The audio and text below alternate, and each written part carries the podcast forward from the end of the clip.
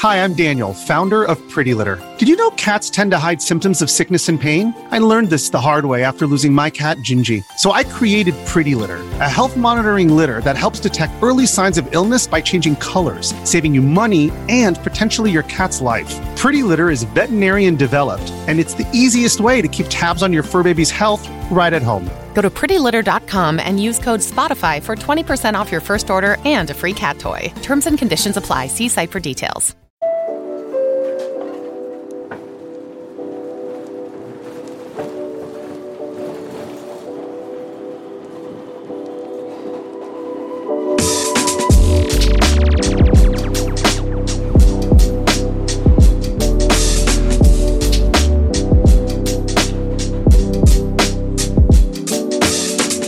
Hello, folks. Welcome to Thanks for the Knowledge. This is Fanbyte's weekly news show rounding up the headlines and games and entertainment in one handy podcast. I'm your host each and every week. I'm John Warren, head of Fanbyte Media. I hope everyone has had a wonderful week. I hope everyone has a wonderful week ahead of them. Uh, I've got a really fabulous show for you.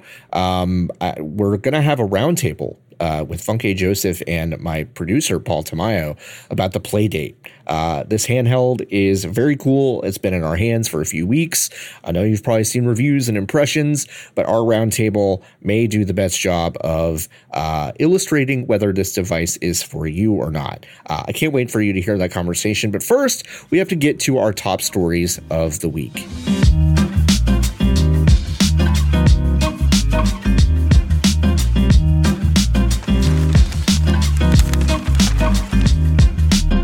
Norman Reedus, the star of The Walking Dead and Death Stranding, uh, accidentally revealed to, let me check my notes here, Leo Edits.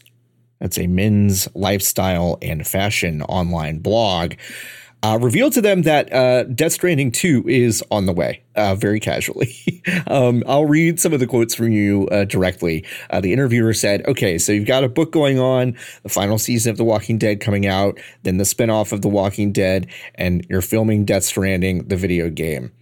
And Norman Reedus just says, We just started the second one.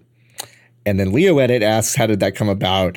And then uh, uh, Norman Reedus said the following. I'm going to read the, the entire quote.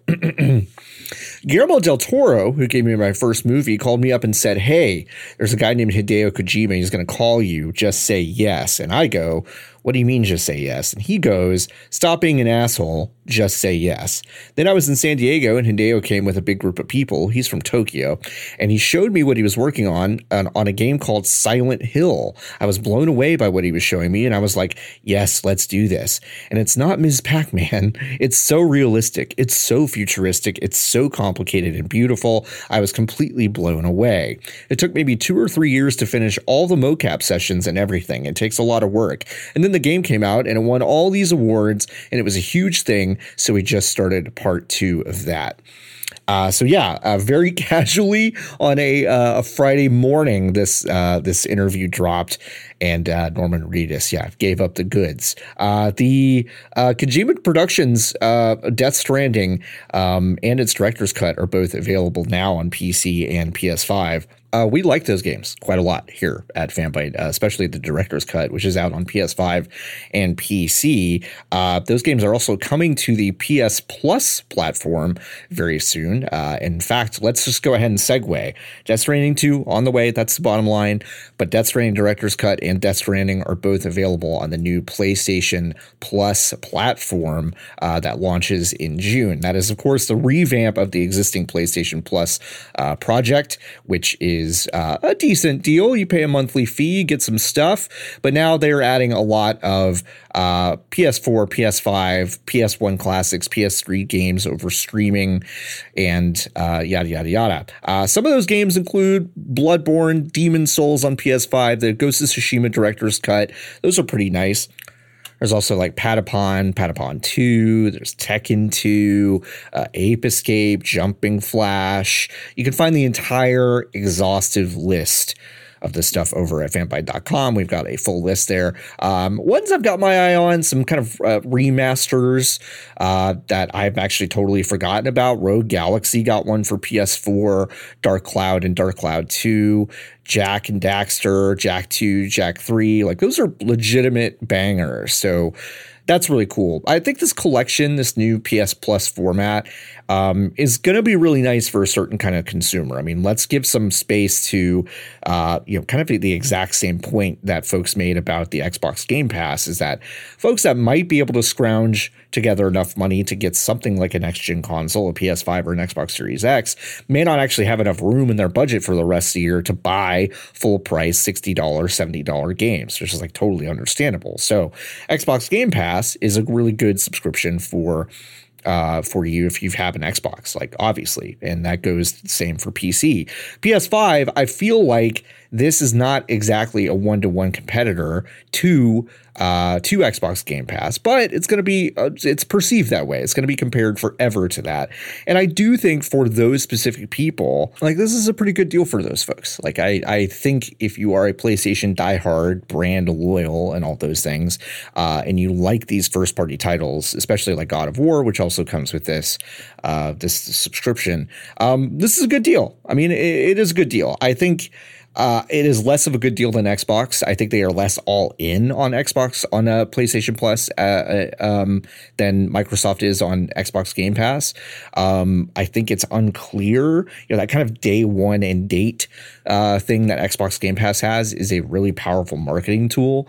There's less of that here with PlayStation Plus, but when this launches in June, I think this is a pretty good starting point for folks wanting to have the same kind of ecosystem with their PlayStation. So whatever. I still think this is a confusing deal for people like uh, me who uh, you know buy a lot of these things anyway or have a lot of these things uh, anyway. But like, and also are frankly uh, very not shy about emulating these games elsewhere, especially these older games. Right? You would expect, and if you're me, I think you expect PlayStation Classics to include a massive library of games that they've already made available on platforms like PlayStation 3 you would expect a lot of those PlayStation 1 role playing games. You would expect a lot of um, the classics from that era, except you're, you're not getting that with this. So, in that way, I think this is kind of a confusing thing, but I don't hate it. Uh, a lot of people talked to me this week over on the Discord, which you can go to at fanbyte.casa. That's fanbyte.casa, and told me, hey, like this is for me, and here's why. And they explained a lot of what I just explained to you now.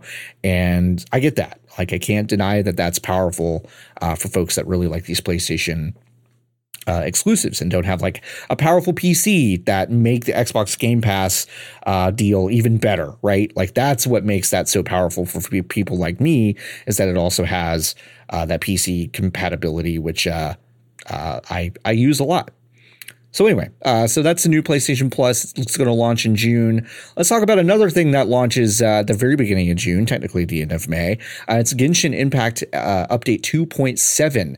Genshin Impact has delayed 2.7 for a little while, which is kind of rare. They usually run like clockwork at, at uh, HoYoverse, uh, but they're they've delayed this one. It was supposed to launch on May 10th. Now it's going to be on May 31st. Uh, version 2.6 will end there. There'll be a five hour maintenance period. It'll go to 2.7. Uh, 2.8 uh, launches on July 13th. Uh, as far as we know, they're still going to hit that date. Uh, but 2.7 will add a couple of new characters. Uh, not clear of how those banners will be distributed, but if you're into Genshin Impact, that new update is coming right around the corner. So that's uh, good news. Hey, y'all remember Babylon's Fall? It's that game that like one person was playing on Steam a few weeks ago. Earlier this week, we checked and if there were there were ten concurrents playing on Steam. Uh, that's a that's a platinum and Square Enix joint. That's wild, huh? Um, anyway, they've received obviously a ton of really, really negative feedback of this game that nobody's playing. And they are going to make some changes to the way that the visuals look and also changes to the character creator, which essentially, I don't even know if you remember this either, essentially wouldn't allow you to make a uh, dark skinned character. The slider that would indicate that your character is turning brown to like a, a deeper black tone, um, which was broken. So everybody just looked white anyway, they fixed that kind of. Uh, the character creator is still bad, but they've it's it's better now. Um, Yeah, I, no, no real, no real indication that like you know the entire loop of the game is going to change, uh, which is really I think the the bigger problem. Um, I'm actually pretty shocked that they're deciding to do anything. I guess this is like a fairly low stakes change uh, that you know the very small visual tweaks have been made. Uh, the visual tweak, by the way, in question is this kind of weird filter, this kind of glossy, weird filter that they've put on the the game. They're going to basically take that away. Um, that's not a huge change. Uh, it's not a, a, big impactful change either, but it's a change they're making in the hopes that more folks will leap into the game and go, okay, this looks good, I guess. Um, but yeah, I, I'm honestly surprised that they're working on this. This was such a uh, obvious misfire from really the word go. Uh, I think like early trailers kind of made this look kind of interesting, but it became clear that this was not going to be a hit. And uh, wow, it is really not a hit. Anyway, um, if you want to move on to Square Enix news that is kind of exciting, Tetsuya, Tetsuya Nomura actually says that we should be expecting some Final Fantasy VII Remake news pretty soon. That's really exciting. Um, we should be expecting more than just Final Fantasy Remake news, uh, but also just Final Fantasy VII general news because it's the 25 and 25th anniversary as of September, at least in the United States. Uh, so that's very exciting. We should see something in June about Final Fantasy VII and maybe about Final Fantasy Remake 2, maybe about some other stuff that's going on in that universe. I don't know. Uh, I just also hope that we see some Final Fantasy 16 stuff drop at some point because it's been a little while since we've seen anything from that game. Um, I'm playing through Final Fantasy VII Remake again right now. It was my second favorite game of 2020. Uh, that game is really good. Um, I think uh, you should really go back and play it or play it for the first time if you haven't uh, it's just a, a, really, really wonderful experience. And it's, uh, yeah, I don't know. I'm blown away in a way that that game is as good as, uh, as it is. Cause I think they really could have phoned it in. I've said this a lot. Um, but yeah, it's, uh, it's really good. So play it uh, the, what they did to Aerith, whatever the opposite of doing someone dirty is, um, they did that to Aerith. Like Aerith gets like the biggest glow up in terms of attention paid to a character, better writing. Um, I don't know. It's really, really good so yeah, go play it. Hey, uh, remember when Bungie uh, made their an amazing little blog post about uh, abortion rights and supporting pro-choice and being very open and honest about that? Well, we also told you about Jim Ryan, PlayStation CEO, who said, "Hey, we should respect each other's differences and not really talk about stuff like abortion rights, especially from a studio and blah blah blah blah," uh, and actually very much explicitly encourage people to uh, not take any sort of stance publicly about this." Uh, um, this is interesting because the Bungie folks have basically said no quote muzzle will uh, be big enough to stop them from talking about things like abortion rights and uh, and pro-choice. So uh, very interesting. We will we that the acquisition from Sony to Bungie has not been completed yet, and of course, nothing yet so far has indicated that that won't go through. Uh, but it is very interesting to see uh, an as of yet independent company like Bungie saying, uh, "Hey, this is going to work for us," and uh, we'll see how that impacts their acquisition long term. Uh, but also, we also learned this week that uh, Insomniac uh, intends to donate fifty thousand dollars to the Women Reproductive Rights Assistance Project if that uh, company decides, if that organization decides to announce anything about that publicly. Uh, no Sony or Insomniac employees are allowed to publicly dis- discuss it. So um, that's very interesting. Um, Ted Price, the CEO over there in Insomniac, um, wanted to tweet about this and raise more awareness about pro-choice. And uh, he said, "quote We fought hard for this, and we did not win." Uh, however, despite insisting on their silence, Sony does intend to match their donations, apparently. Uh, and also, uh, they will have plans to provide financial assistance to employees that might actually need to travel for reproductive care, which could uh, could could become a reality based on what happens with Roe v. Wade. Um, yeah, this is uh, really interesting. We'll see how the satellite companies of Sony uh, respond to all of this. Uh, apparently, it was not popular internally at Sony when Jim Ryan sent out this very bizarre email that we discussed uh, last week. But uh, but we will see how this shakes out. It's uh, nice to see Bungie sticking behind their words, though, and uh, hopefully others will follow suit. Let's talk about game sales for a second because uh, some interesting numbers have dropped. Grand Theft Auto 5 has sold 165 million copies as of the end of Q1 2022. Uh, that's March 31st, 2022. That's how many. And it's bigger than the population of Russia. Um, Imran compiled some interesting comparisons over on fanbyte.com. You can see more of them there. But that game is amazing. And that doesn't include standalone copies of GTA Online as well. So, like, that is just straight up copies of GTA 5. That is a staggering number. Um, and another staggering number, it's not 165 million, but it's super impressive for a game at this scale. Stardew Valley, 20 million uh, units sold of this game across all platforms. That's really incredible. So, uh, PC is where 13 million have sold. That's like by far the most, but it's also out on consoles, of course, and uh, and uh, handheld devices like Vita, and of course mobile devices as well. Uh, this game is still very, very, very popular. Uh, they're got a, the the creator has a new game coming out called Haunted Chocolatier or Haunted Chocolatier. I haven't heard it said, but in my head it's chocolatier. Anyway, but it will be a while before that game comes out, uh, according to the creator uh, uh, of Stardew Valley, uh, Eric Barone. So that that's I'm, I'm, still very excited about that. But yeah, you can still play Stardew. A lot of people have, uh, which is very cool news.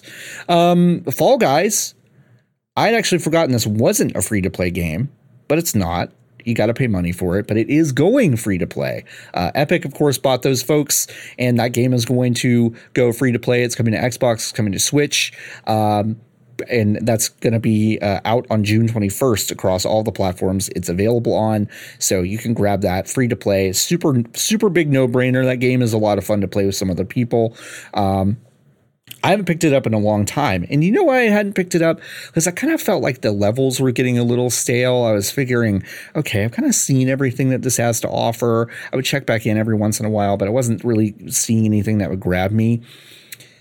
Later, at some point, it's not going to be June uh, 21st, but at a later date, you will be able to build your own levels with a custom creation tool. That's kind of been buried in the news this week, but like that is huge news. That's very, very cool. We have no idea how robust that system is going to be, but if if that takes off in any way, they pull out some of those levels, curate them, put them into the overall flow, it could be very, very cool. I have a little bit more hope for this than I do for something like Super Mario Maker 2, uh, which is like one of the most botched games of all time, if you ask me. But um, we'll see. Like I, am I'm, I'm excited to see how creators refresh this formula. Uh, again, we don't know how robust it'll be, but that's very very cool. Uh, but yeah, you can grab that on June 21st for free. That's Xbox Series X and S, Xbox One, Switch, PS5, uh, Epic Game Store. That's all there, uh, free to play uh, later in June.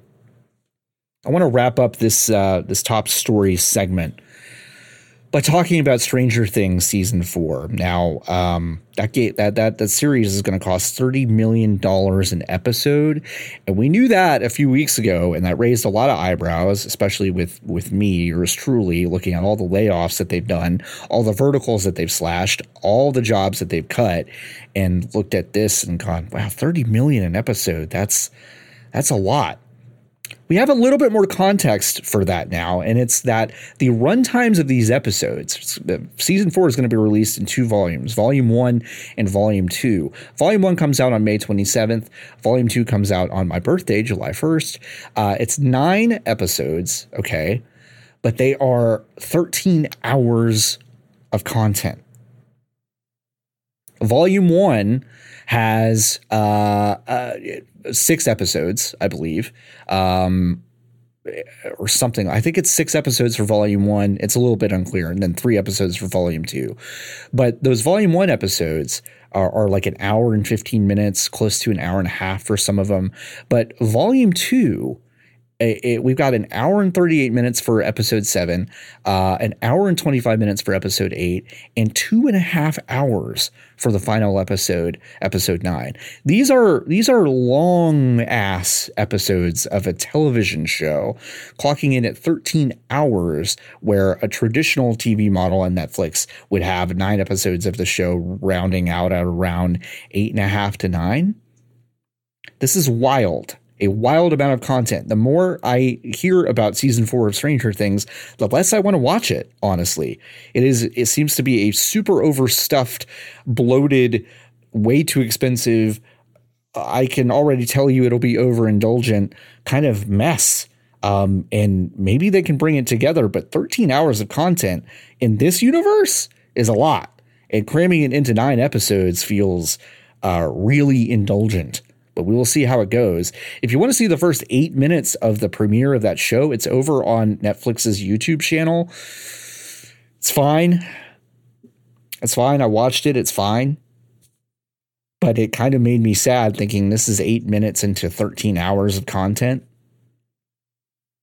Anyway, um, That's Stranger Things season four. I'm sorry. I, I wish I was more excited about this. If you're super excited about it, if you're a big Stranger Heads fan, Stranger Stranger Things head, um, you're gonna love this. I think it's 13 hours. It's like really, really chock a block with content, but.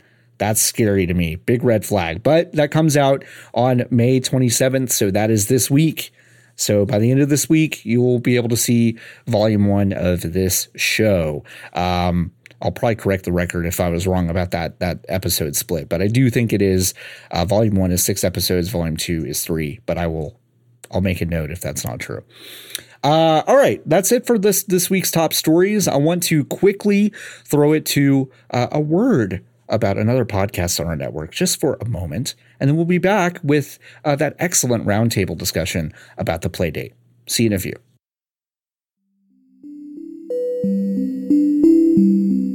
Hey, folks, it's your host of TFTK, John Warren, here to tell you about another podcast here on the Fanbyte Podcast Network. It's called Friends Reunion. It's a show that I'm on every single week with my co hosts, Nikki Grayson and LB Hunktears. And we tell you about stuff that we see on the internet. We describe JPEGs. We figure out how the songs Losing My Religion and Robyn's Dancing on My Own are connected. We talk about birds with bird experts. It is a, a really funny show. I, I'm not ashamed to say it. It's a comedy podcast okay, I'm a little ashamed to say it's a comedy podcast, but it's actually a good one. A review once left for us said, It's like a McElroy Brothers show, except they don't pretend to love you. And that was maybe the highest compliment I've ever received. Friends Reunion uh, airs every single Friday, uh, wherever you get your podcast, and I highly recommend you check it out. Uh, my friends and I would greatly appreciate it.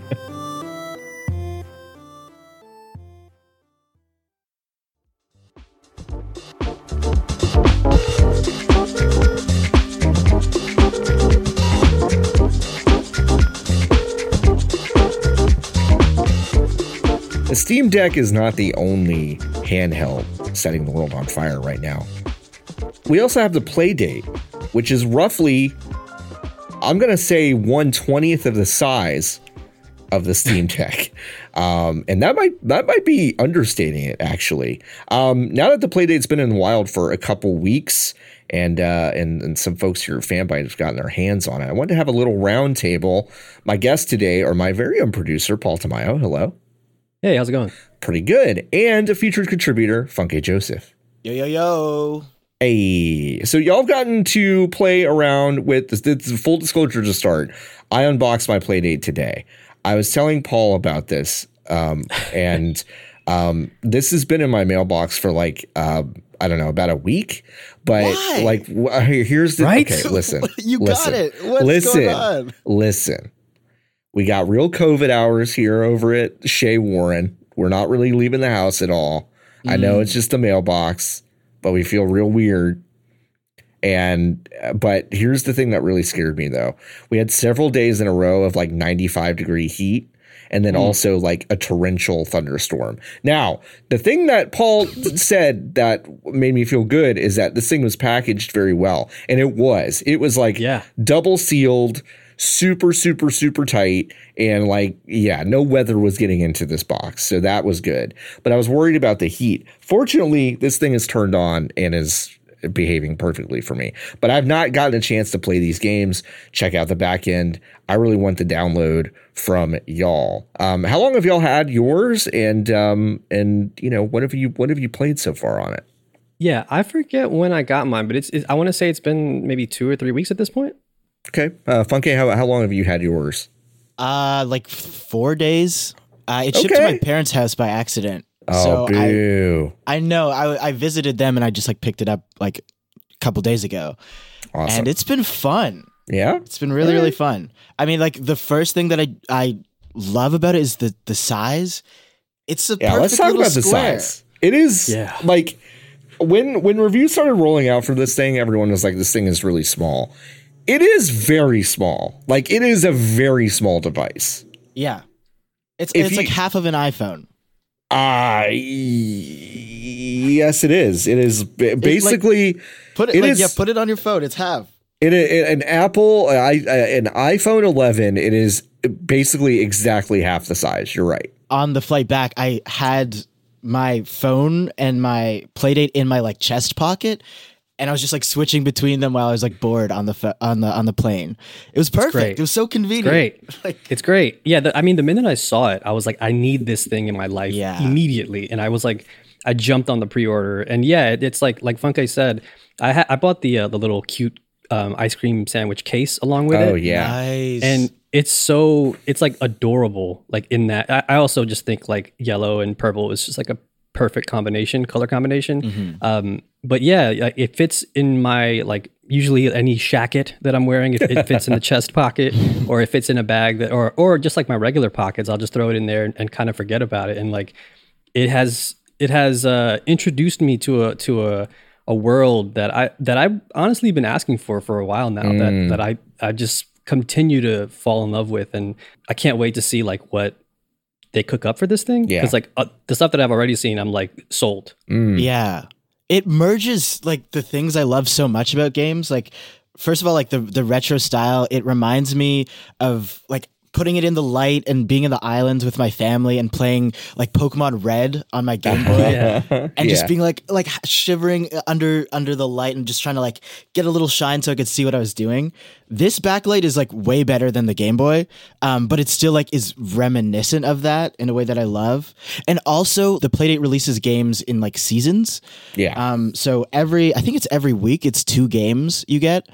Um, so right now I have Whitewater, uh, Wipeout, Casual Birder, Crankin's Time Travel Adventure, and Boogie Loops. Yeah. And I love serialized stuff in games. Like Life is Strange 1, goaded. Like just the release of that, having a game drop like in segments like that, like it's a TV show, is the best. Like I, I love that Yeah. anticipation, that waiting, that surprise, being like, oh, what am I gonna get today? And Playdate definitely delivers that already.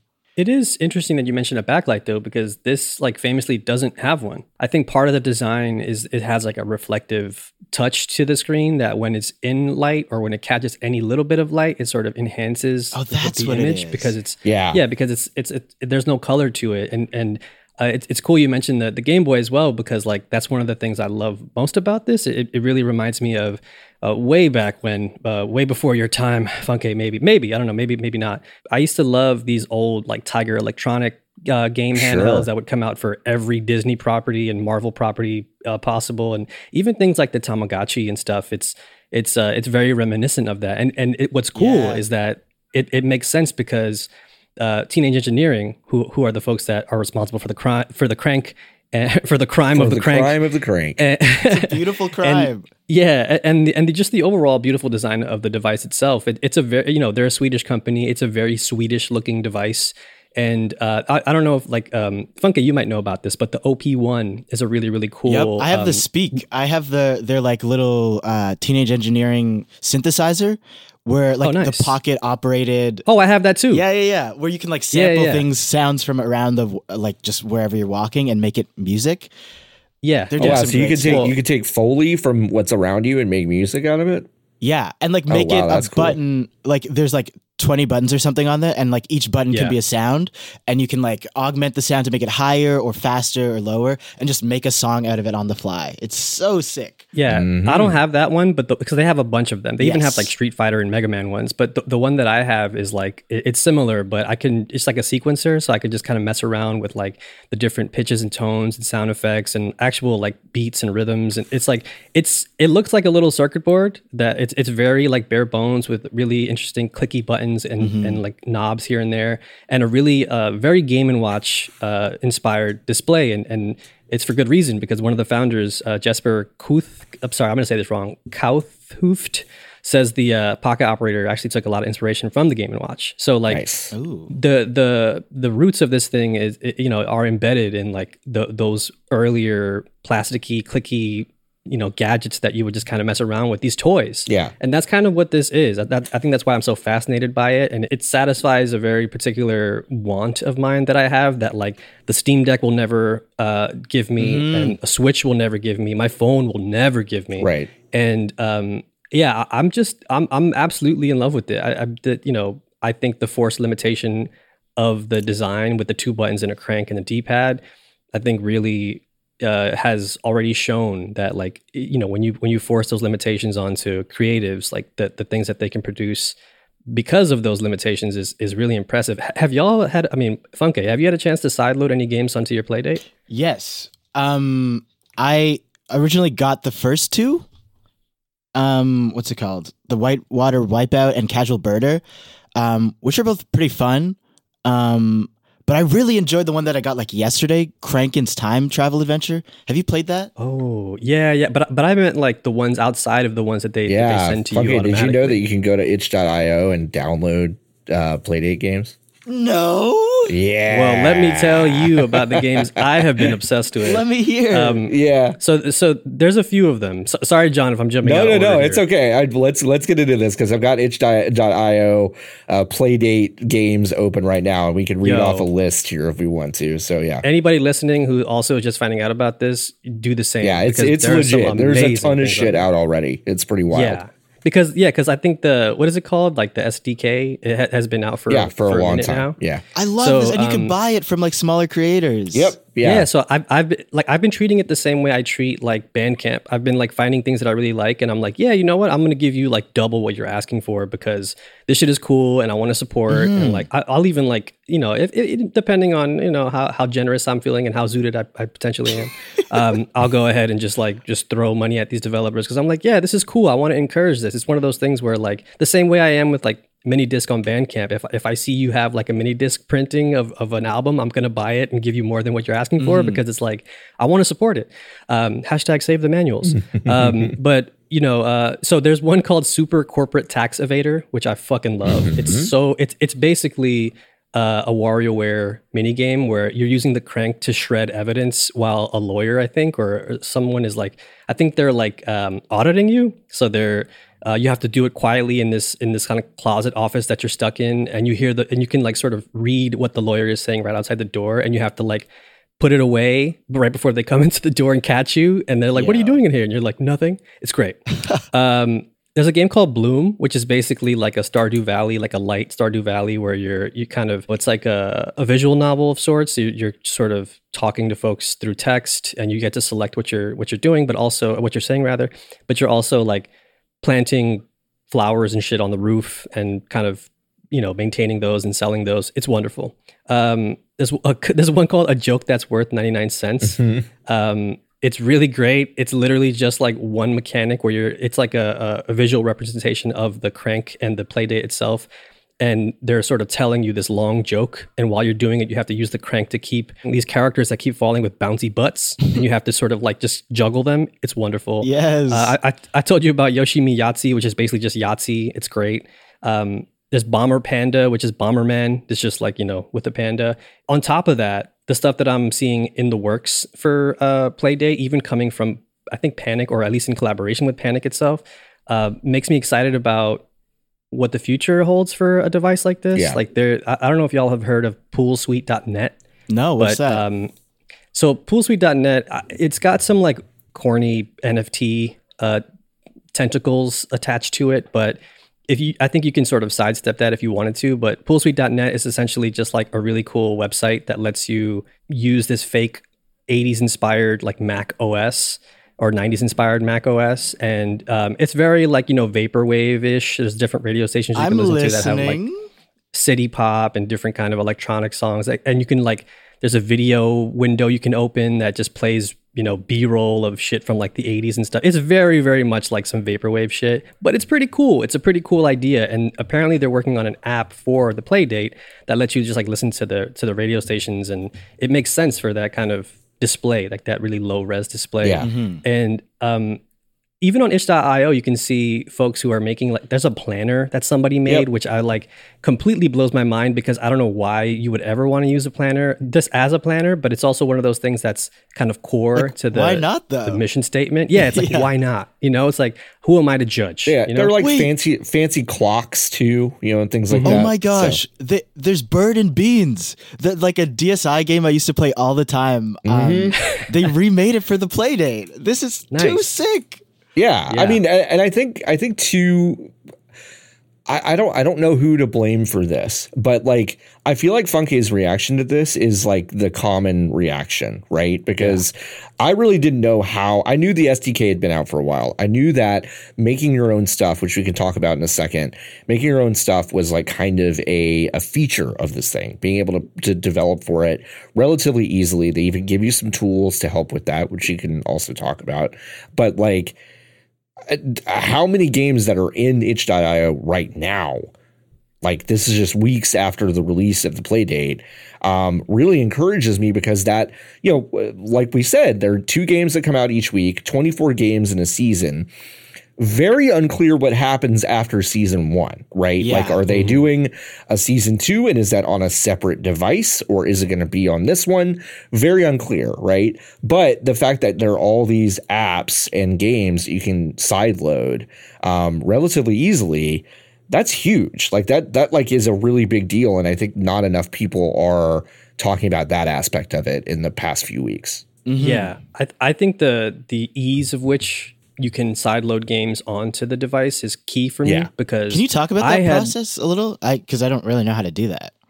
Yeah, so I I uh, initially like hooked it up to my PC thinking I would have to do it that way, but you don't. Like uh you you basically uh, log into the Playdate your your Playdate account and there's a tab where you can basically whatever games you've downloaded even if they're I think they're in if if they're already zipped, you can just drag them in to um to the window and it'll unpack it and have it up in the cloud and then you go to your play date and much like you do whenever there are new games for like the play date through Panic, you just go to your settings, go to the games, you refresh the list, and it should be in there, like in your queue to download, and you just download that way. Wow. So it's like it's it's easier than other things that I that I do with my phone that that's you know have all this kind of tape around it that prevent you from from you know utilizing these devices you have as tools. And I think that's one of the things I love most about it so far is that it can kind of mold itself to whatever I want. And usually from gadgets like this, that's key for me because yeah it opens up so many possibilities that excite me, even to the point where I'm like,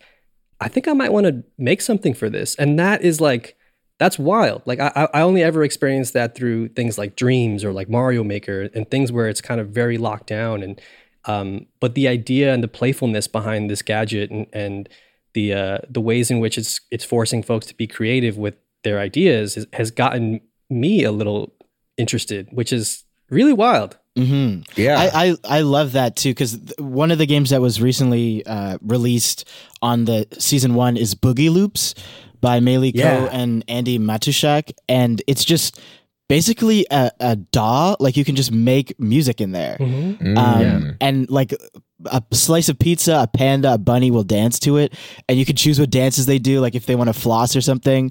Um, it's really fascinating. My only issue with the rollout so far has been there's not really any description. Like it when you get it on the on Yeah. the console like itself, there's no instructions of how to do like anything what the game actually is. And that's really fun for games like um Crankin's Time Travel Adventure. But for Boogie Loops, I was like, I kind of do want uh, I kind of do want like a like a, a guide of how to use this properly. Um, Mm. because it, it does get a bit like it's a whole system and I would love to know how each of these things work. And that's available, I think, on the internet, but I would like that just on the console itself. I think that would be pretty useful. Yeah, for sure. Um, so in terms of like making stuff for Playdate, Playdate basically allows you to do two different things. You can use the SDK, which is a uh, you know kind of a a a full suite. You need a Lua and C API. You need a simulator for local dev. Uh, you, you know it, involves profiling and you and and, and uh, uh, advanced kind of simulation and emulation and and things like that. So if you're an experienced developer, you can do that. But it also comes with Pulp, which is a web-based game editor for Playdate. So that you can basically go in there. It's really simple. You, it's like grid-based placement, uh, simple scripting. You can make your own chip tune music. Um, you know, the pixel art is basically there. You can also create some pix- pixel art, I believe, uh, through Pulp. So like, there are two different ways. If you've never made a game but you want to play around with it, there is this cool app called Pulp, which you can try. If you are experienced, you can use the SDK and do you know wilder shit like that. The uh, the shredding game that's absolutely made with an SDK like that. That was a full fledged. There was kind of this like first person perspective thing, and it's like pretty advanced. But there are games I'm seeing on itch.io that look like they were built in Pulp. So like it is a legitimate way to get into it. And I think it's so cool. And they they have all this history with Mazegate making music, um, the the hardware devs, and and they've put some of that magic into uh, this web based editor, which I think is really cool. So I don't know. I think that's a really neat aspect to this thing. Yeah, for sure. And I mean, like even just the the act of using it, like it, it's so interesting to Yeah. me. Like it's silly and it kind of makes you laugh in, in really cool Mhm. ways, and it's it's so charming. And and uh, even the what Funke was talking about with the screen, like there are moments where it it feels like an old you know device that you would have maybe played with in the 90s, but it still feels magical Yeah. because of that like refresh rate and the little the, the speakers actually pretty surprisingly like good Yeah. and it good. connects to Um, Wi-Fi.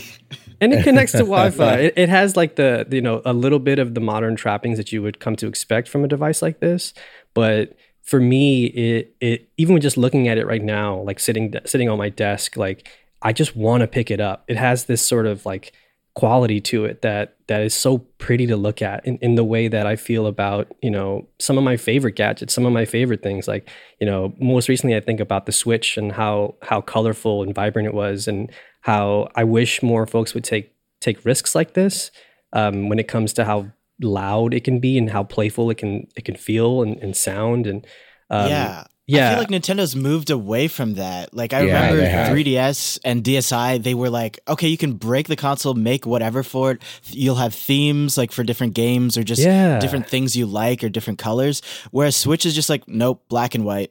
Everyone else is doing that. Why don't we do that?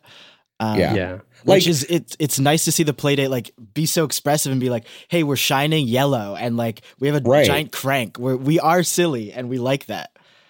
Yeah, I It's- mean, Paul mentioned Paul mentioned the the Game and Watch comparison earlier, and it's like the Playdate kind of looks like an evolution of like the Game Boy Advance SP or something. Like it's Yes. something that Mhm. like if Nintendo had gone down a very specific path of let's make a Game Boy Advance SP that is uh, literally half the size but still kind of vibrant in color, I, I wouldn't, you know, I would believe it. I'd be, I'd believe that this was a Nintendo joint from like the early 2000s. But Yeah. they've gone away from that and they've, you know, they've they've left a hole in the market where folks like the Playdate folks can be like, well, if y'all won't do it, Yeah. We will. Yeah, like I remember my my bright teal Game Boy Color, and I remember seeing kids play with that little like Pikachu, that little yellow Pikachu device, and like it, it- you know there there were there was a playfulness. I mentioned the Tamagotchi earlier, but like there is a um that space in my pocket and in my heart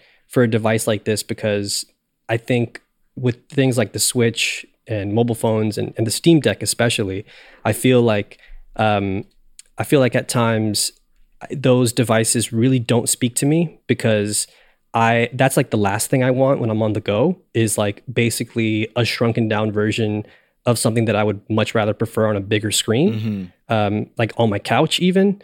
But I understand like different use case scenarios for different people. But like for me, um, when I'm thinking about games, especially on mobile devices, like like a cell phone for or smartphone, for example, um, those that's like the last place I want to play a game because those devices. I've I've talked about this before. I actually talked about this on DLC recently, but like the a touchscreen for me, it's like smartphones to me. I, I I put up with them, I guess. Like they're they're fine. They kind of have to be what they are because they're just these blobs that that exist in your hand that transform into whatever you need. But touchscreen to me still is is like I, you know, it's fine, but it's not my preferred method of, of an input when it, when it, especially when it comes to games. And the games that exist on those platforms are constantly screaming at you to buy more tokens or whatever it's the twisted. fuck. And, and, and I, I got Tetris it's on really my fucked up. iPhone, and it's like free. It's a free game. You can download it, and there's just twenty to forty seconds of ads that play between Ugh. each run. Yeah, for some like random shitty puzzle game that like yeah, you would never that, that I would just scroll past on on my computer. Like,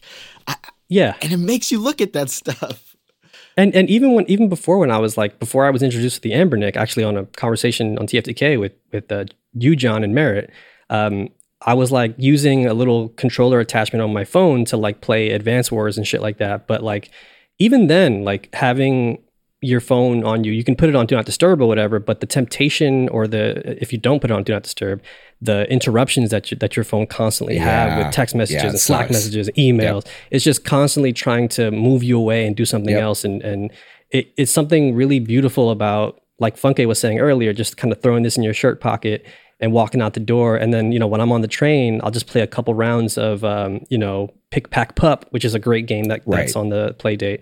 And, you know, oh, it's my stop. All right, cool. I like flip it over, you know, put it back in the case, throw it in my pocket, forget about it. Like, it's a really cool little toy Yeah. that that can serve so many purposes. I have a question about the rollout because I got mine pretty Mm. recently. Yeah. And is it staggered like whenever you open it and like register it, you'll get two games, and then the next week you get two games, and then the next week? Or is it like on a set schedule aside from you? Like, uh, uh, Paul, how many games do you have right now from the the 24 of season one?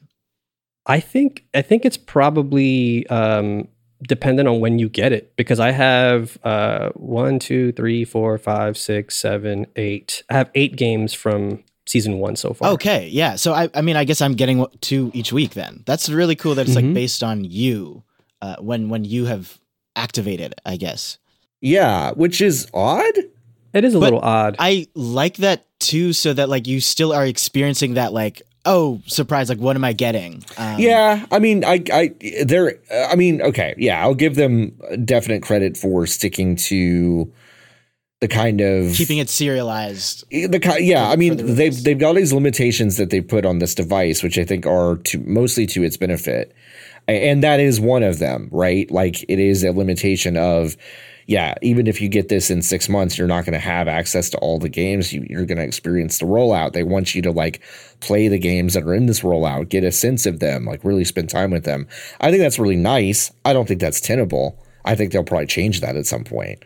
Um, Just because I think this rollout has been very protracted, and I think it's going to continue to be protracted. Um, it's a small team. Like I'm not. uh, That's not really criticism. It's just saying, you know, I mean, even Valve had issues getting Steam Deck out the door, and they still are having issues with that. So it's it's not an issue that's you know only with these with these small groups. But yeah, I wonder if they'll change that because I do think that the longer this goes, that's going to be kind of an odd feature, right? I could Um, see that like some friends playing a game that you don't even have access to. That's a little be- frustrating. Yeah. yeah. Yeah. yeah, yeah. I think that's going to be a little frustrating. But I mean, I guess you can always just sideload the stuff that's out there, you know? Yeah, so, I mean, y'all told me about this thing, and I'm sorry, John. I don't know if I'm going to be getting work done today. Like, yeah, I know, there's so right? I mean, it's a big list of stuff. Like, I mean, I'm in the same boat. Like, I just unboxed this thing and I'm looking at this list, like, okay, what am I going to put on this thing? So Mhm. it's very exciting. There, there is something really cool though about. I mean, to speaking on that side loading uh, stuff, like there is something really interesting about these communities of of like actual gen, genuine, organic excitement around a device like this. That obviously apples and oranges, but I, I didn't feel really as much as when I got like my next gen consoles, right? Like when I got my Series X and PS5, I was like, oh, cool, you know, these obviously look way better. And it, there are some minor upgrades, at least in my opinion, like, you know, the the haptic feedback and things that that are there with the dual sense. Like there are some interesting things being done there. But here it feels like there there is a genuine organic excitement around wanting to mess around with that those limited inputs Yes. and i keep talking about mini disc but like there is a small community out there of people who like print and make mixes and, and like myself included who like utilized the mini disc for reasons that you know maybe the original developers and creators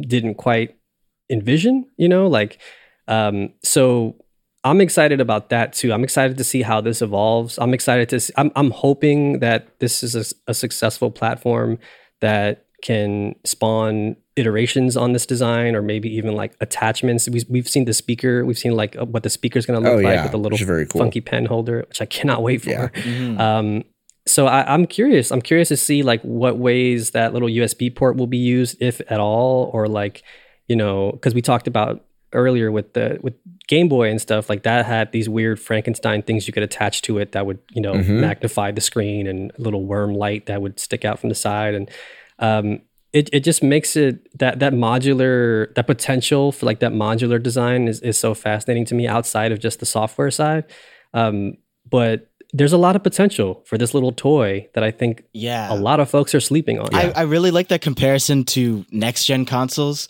Um, which I mean, every piece I write about a PS5 game or the PS5, I there's always a sentence in there that I'm like, this console doesn't really need to exist. Like I could have played this on a PlayStation 4, and I Yeah. will like continuously do that until there's a game that like utilizes it to its most capabilities and wouldn't be able to be played on a PlayStation 4. I genuinely don't think the PlayStation 5 should exist. Like straight up, I, I have it for work. That's it really. Like I would be so comfortable with a PlayStation 4.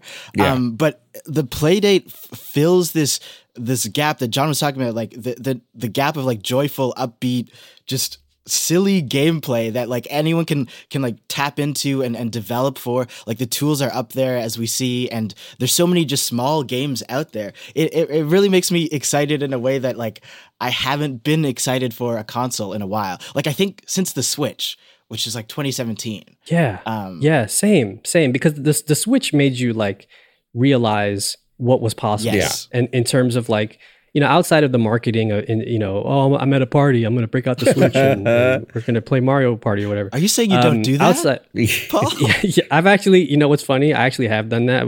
We went to a party once with a bunch of friends, and we were just all kind of sitting around. We were like, "Yo, you want to play Mario Kart?" And we just played Mario Kart, like five of us. It was Yeah. great. Nice. Um, but yeah, no, like the you're right, Funke. Like I remember the excitement in my mind around the Switch and and like the the sort of like retraining of my brain. I talked about how like you know I'd much rather have I'd much rather play these experiences um, on a TV, which I which I did. I, I think I played through most of Zelda on my TV, but I but I would play on my way home from work on the train. And but that idea that I could just pick up right where I left off was something that my brain had to get used to. It was like a new novel thing that was was exciting, and the potential for it I feel like still hasn't really been, in my opinion, explored enough. Yeah. Because I think you know usually when you when you when you set when you try to like satisfy a lot of different wants and needs by sort of making this uh, Swiss Army knife of a thing that has to sort of you know uh, appeal to the to the you know quote unquote hardcore gamer with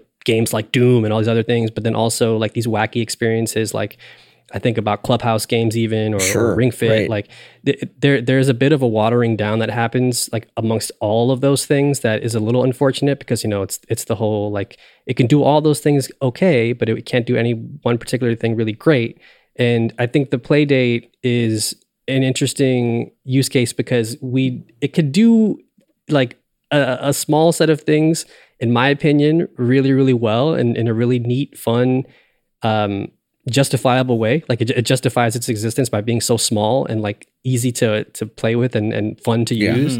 Um, that I I'm way more excited about this than I than I was about the Switch when it came out, which is wild considering that like this is just a little bleep bloop device that yeah play that lets me play Yahtzee and then also like like like um casual birder it, it, like blew my mind like with the how fact much that depth there is there Yeah, like I mean, a, you it's know, a it- big it's game. yeah. It's a big Yeah. game, so I'm excited to see what folks cook up too, like down the road. Like, what kind of cool visual novels are we going to get? What kind of cool RPGs are we going to get? What kind of cool, like, you know, e- even just like again, radio station. Give, give me an give me an F1 you know? game.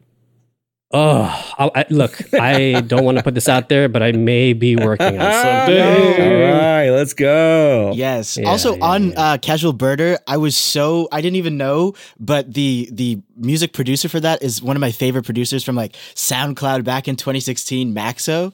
um, and I was like hearing the sound, I was like, oh shit, like this is fire. Um, just I'm so happy that they're getting all these creators together to make new experiences for this like weird little crank thing. Yeah, yeah. It's it's it's awesome. I mean, it is a cool little device. Um, I can't wait to kind of dive in, especially with some of the side loading stuff. That's really exciting. Um, I yeah, I I don't know what to. You know, it's like I, I, not that not that I think that not that I'm wishing for the big console manufacturers to necessarily try to step in here, but th- something like the Playdate does make me think like. God, what if what if Nintendo did open up their ecosystem just a little bit? Like, what if that? What if they did make it easy to make games for this as a hobbyist and sideload something? Like, what if they Yeah. did do those things? Like, and what if they stopped trying to compete with PlayStation and Xbox like so directly? Right, And like yeah. went in a different direction. Yeah. Um, it it, Yeah. it it kind of begs that and Playdate kind of says, okay, well, yeah, what if what if something what if what if a company that used to have uh, a sense of whimsy and playfulness with its devices did something like this and it does seem to be more of a continuation of the Game Boy model than Nintendo even did, which I think is very cool. Um, and I'm definitely interested in checking this out. And uh, yeah, I think early early impressions from some folks I knew who got it like really early were not super optimistic, but like you two have both been so uh, uh, optimistic about it that I'm, I'm like, okay, I gotta I gotta really give this a try. it also for me at least uh, it's it's genius because these are games that I usually would probably tinker with on my PC for, you know, I'll be honest, maybe 10 20 Sure. minutes and then forget about forever because again, that the idea of sitting at my desk or even like if I was playing it on a on a Switch or something like the form factor like it justifies itself. Mm, like it, it justifies the the you know, it it makes it it makes an experience like that, these small bite-sized little tinkering fidget style games it makes them shine Yeah. on a device like this because the screen is is is beautiful in my opinion and it's small enough and bite sized that it feels right on that kind of device and and it it makes me want to stay there for for longer as opposed to mm-hmm. like being at my desk again where there's a million other things I would much rather be doing or uh, games I'd rather be playing on a bigger screen um, and in, in this case, it's just like again, again, it just makes a better case for itself and its unique qualities than a lot of the consoles that are coming out that you know cost you an arm and leg to buy. Like I, I've become such a fan of this device. Uh, I've been telling everybody I know about it who who you know uh, would be interested in something like this. Like I, I was talking to a friend of mine, uh, my friend Monty, who like I showed him this immediately. Like I sent him a photo, and he was like, "What is this?" He had never even heard of it, Yeah. but um, he has experience in, in that in that background uh, in that world of like you know uh, engineering and, and electronics and stuff. And uh, I was like, "This is right up your alley," and I would love. I was also low key showing him in the hopes that like, please make something for this because I want to see what your weird brain comes up Yeah. with. Um, so yeah, Yeah, it it's very cool uh, for all the reasons we just talked about. I, if you are a lapsed Tiger handheld electronics or old Game Boy player, uh, you definitely owe it to yourself to check this out. I think I think you're right. I think like very connected uh, games people know about the play date. I do not think a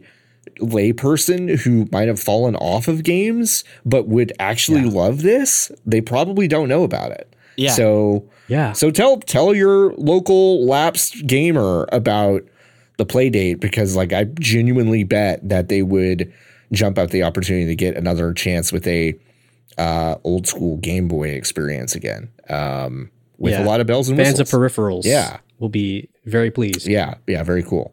Uh, well, Paul, Funke, thank you both for this illuminating roundtable about the play date. Um, Thank yeah, you, can for go. having us. You can go. Uh, you can go grab one of those bad boys now. It's technically a pre-order. I think they're saying because yeah, the next uh, ones are coming in 2023. yeah, so you won't be able to get one for a while. Womp womp. But if you've already gotten one and you uh, you just haven't received it yet, um, I guess get excited because uh, yeah, we we like this thing quite a bit over here at fanbyte.com.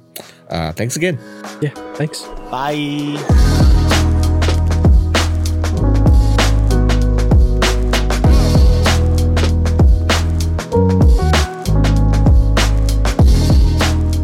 Okay, we already talked about uh, Stranger Things season four coming out at the end of this week. Let's talk about games. Let's talk about some games that are coming out because there are some very good ones that I think you should check out. Let's start with May 24th. We've got Hard Space Shipbreaker coming to PC. It is also on Xbox Game Pass as of that date, so you should definitely check that out. It is a very, very cool. Played played it a bit. Very cool game where you're basically doing uh, in space salvaging.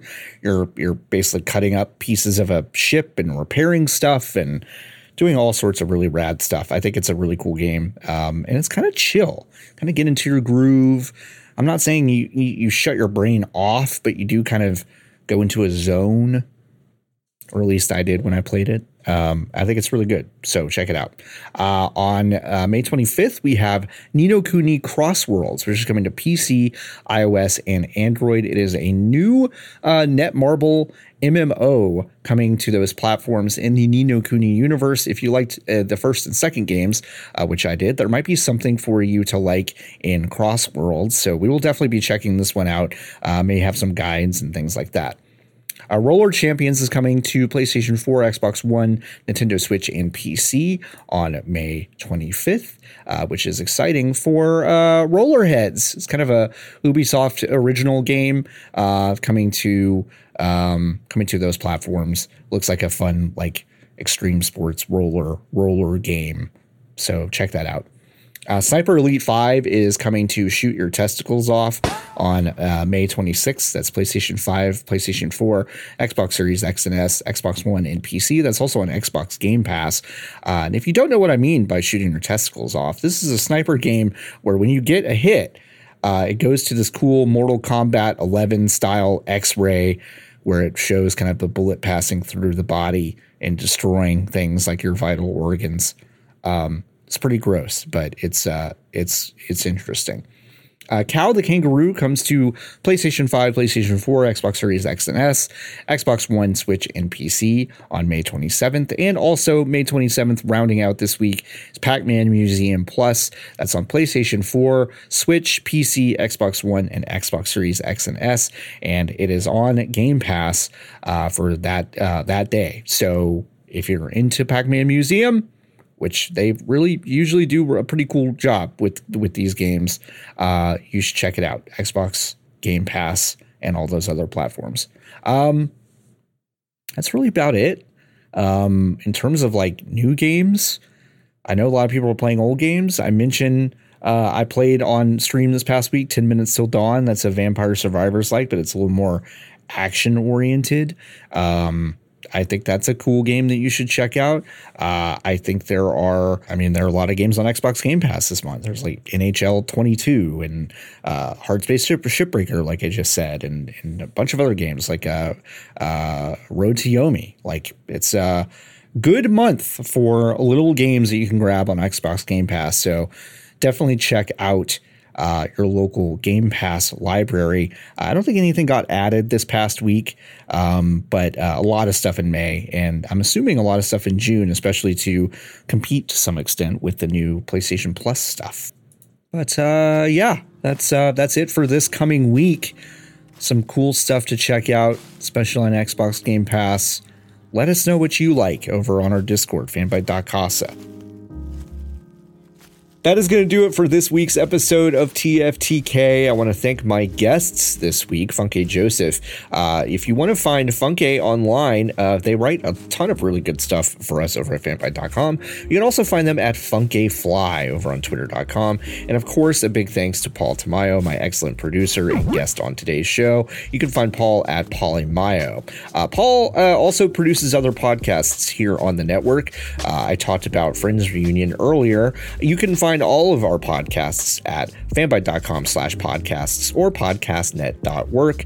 Uh, we make a lot of awesome stuff. Uh, Paul and Jordan Mallory produce excellent work for us over here on the network, and it would be amazing if you would check it out. And if you like this show, I gotta say, the best thing you can do for me is to tell your friends about it. Just say, hey, like if you want to get a great, uh, quick rundown of the news for the week and uh, hear interviews with like the best folks in the industry, listen to TFTK. It's really good. Uh, just tell your friends about it. Like obviously, reviews on Apple and uh, and Spotify and other places are hugely helpful for us, but that word of mouth is just like second to none. Like that would be an amazing thing. So tell someone that you like and that you think would like this show about it, and uh, that would probably help us out a lot. Um, you can find me uh, over on Twitter at Floppy Adult. You can find Fanbyte at Fanbyte Media. Uh, we have a Twitch channel, twitch.tv slash Fanbyte. I run a stream every Tuesday morning at 10:30 Eastern AM. Uh, that's called uh, Tuesday Morning the Show. It's a bit of a companion to this show where we talk about the news of the week and I play a video game. This past week, uh, I played uh, 10 Minutes Till Dawn, which is a very cool vampire survivors like, which I think you should check out. Uh, all right. Until next week, you're welcome.